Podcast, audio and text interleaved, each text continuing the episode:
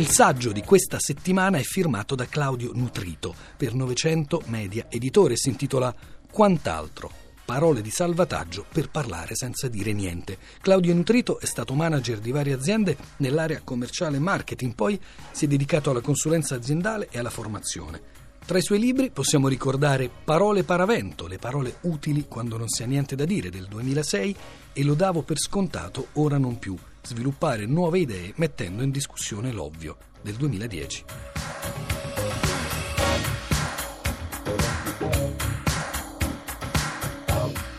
Ho definito queste parole parole di salvataggio in quanto sono parole, come dire, a cui aggrapparsi quando non si ha niente da dire, come una stampella. Sono parole che così servono per esibirsi un po', esibire un certo segno di distinzione sociale, per dare spessore a, a quello che si dice o comunque per non fare scena muta. Eh, spesso, diciamo, assumono il ruolo di, di vere e proprie parole strappapplauso. Ecco, strappapplauso mh, noi lo possiamo verificare in tanti talk show televisivi. Ora sappiamo benissimo che in tivù il tempo a disposizione È, è limitato, quindi allora quando non si ha niente da dire bisogna dirlo in forma sintetica e, e a tutti eh, francamente, diciamo la verità, può capitare di parlare senza aver niente da dire. Poi non è detto che per essere de, dei brillanti conversatori mh, eh, sia sempre necessario avere qualcosa da dire. Si può così intrattenere senza comunicare niente, quindi queste parole di salvataggio ci permettono di fare un, una sorta di, di, di massaggio verbale piacevole e rilassante, anche se praticamente il contenuto è assente.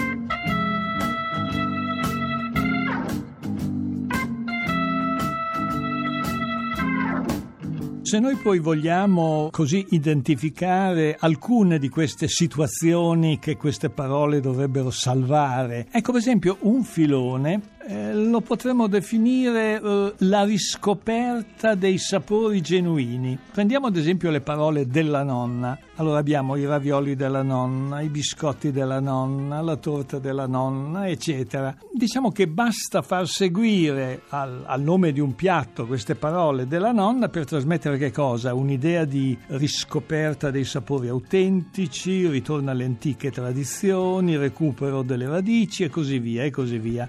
Analogo discorso può essere con le, con le parole del contadino. Un'altra parola appartenente a questo filone è l'espressione chilometri zero.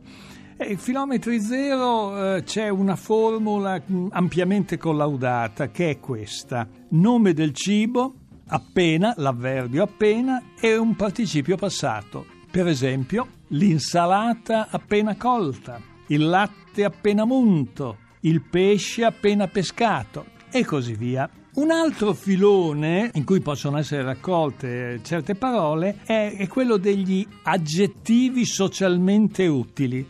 Li ho definiti socialmente utili perché si possono esibire per dimostrare una certa sensibilità verso le istanze sociali. Ora sono tanti questi aggettivi: eh, sociale, consapevole, sostenibile, condiviso, ecologico, so- responsabile co- e così via. Ovviamente ognuno di questi aggettivi ha un significato suo, diverso dagli altri, però sono anche abbastanza interscambiabili. Per esempio, parlando di turismo, eh, noi possiamo parlare di turismo responsabile, turismo sociale, turismo consapevole, turismo sostenibile, ecologico, eccetera. E poi un'altra cosa così abbastanza suggestiva è che possiamo fare un frullato, no? Un mix di questi aggettivi oppure dei, dei, degli avverbi, dei, dei corrispondenti avverbi.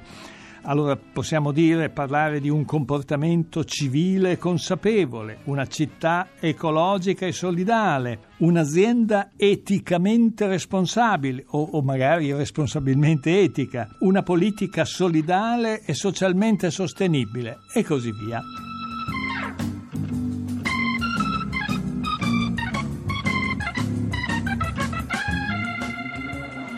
Scusi, non avevo capito.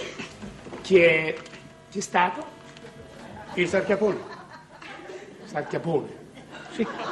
Ho messo la mano lì dentro e zac, mi ha beccato, guarda. E, il Sarchiapone. Sarchiapone americano. Americano. Sì. Beh, dico, loro conoscono, vero? Eh? Sì, sì, sì.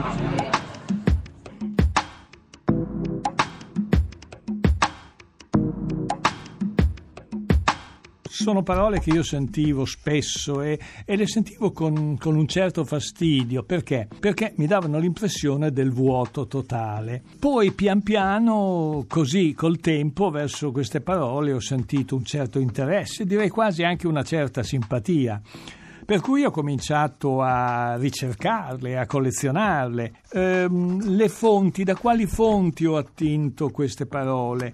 Beh, diciamo da dei discorsi sentiti alla tivù, ecco, ma non solo alla tivù e non solo dai politici, eh. Dai politici una piccola parte, ma li ho sentiti nei congressi, nelle sale d'aspetto, al bar, in treno, in ascensore, all'ufficio postale, insomma, nella vita di tutti i giorni.